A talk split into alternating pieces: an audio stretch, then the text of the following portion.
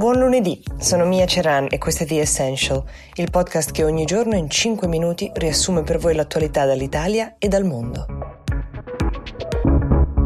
Partiamo dal vertice europeo che è arrivato ai tempi supplementari con una negoziazione che già si sapeva che non sarebbe stata affatto semplice. La posta in gioco è alta, gli ormai famosi 750 miliardi da dividere tra finanziamenti a fondo perduto, quello che vorrebbero l'Italia o la Spagna, o prestiti con condizioni, quel che invece vorrebbero altri paesi, capitanati dall'Olanda, perché se questo fosse un film potremmo dire semplificando ovviamente, che Mark Rutte, il premier olandese, è il cattivo, lo è sicuramente per Conte, è sicuramente il principale avversario in questa negoziazione. Conte ha tentato di ricordargli che un mancato accordo farebbe male all'Europa intera sui mercati finanziari, ma Rutte è anche il nemico uh, del PM nazionalista e populista ungherese Orbán, che lo ha accusato duramente durante le negoziazioni. Se l'intesa salta è colpa sua, ha detto Orbán. Intanto Merkel e Macron tentano di trovare il bandolo della matassa, rinsaldando il, il loro legame, l'asse franco-tedesco. Insomma, la soluzione ancora non c'è. Nel frattempo sta accadendo qualcosa di molto preoccupante negli Stati Uniti, dove anche se i media hanno smesso di parlare delle proteste che sono scaturite dall'uccisione del cittadino afroamericano George Floyd, in realtà le proteste, le manifestazioni sono uh, continuate, sono andate avanti ogni notte per oltre 50 giorni. Una delle città più attive in cui si sono tenute le manifestazioni è Portland, nell'Oregon, costa pacifica degli Stati Uniti.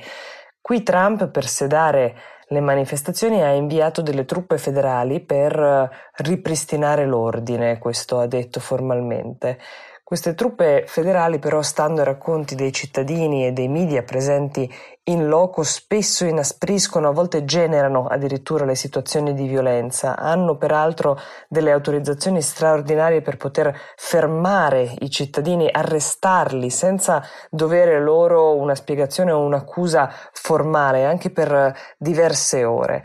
Ecco, addirittura il sindaco di Portland e la governatrice dell'Oregon sono arrivate a chiedere al governo di richiamare queste truppe speciali, definendole uno spettacolo puramente politico. Si riferivano alla politica del cosiddetto law and order messa in atto da Trump negli ultimi mesi, che secondo molti analisti è anche un meccanismo per distogliere l'attenzione da tutto quel che non sta andando nel paese, a partire dalla gestione del virus.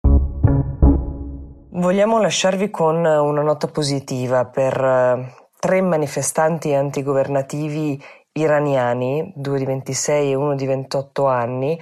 C'è stata una buona notizia, erano stati condannati a morte per la loro partecipazione a delle manifestazioni nello scorso novembre a Teheran, eh, le manifestazioni più grandi dal 1979 quando sostanzialmente dopo la rivoluzione è nato lo Stato, la Repubblica Islamica.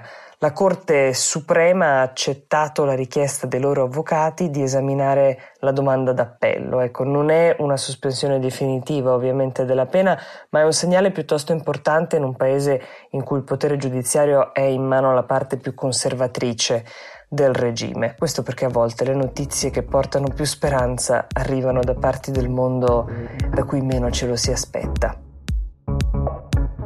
Buona giornata, The Essential vi dà appuntamento a domani.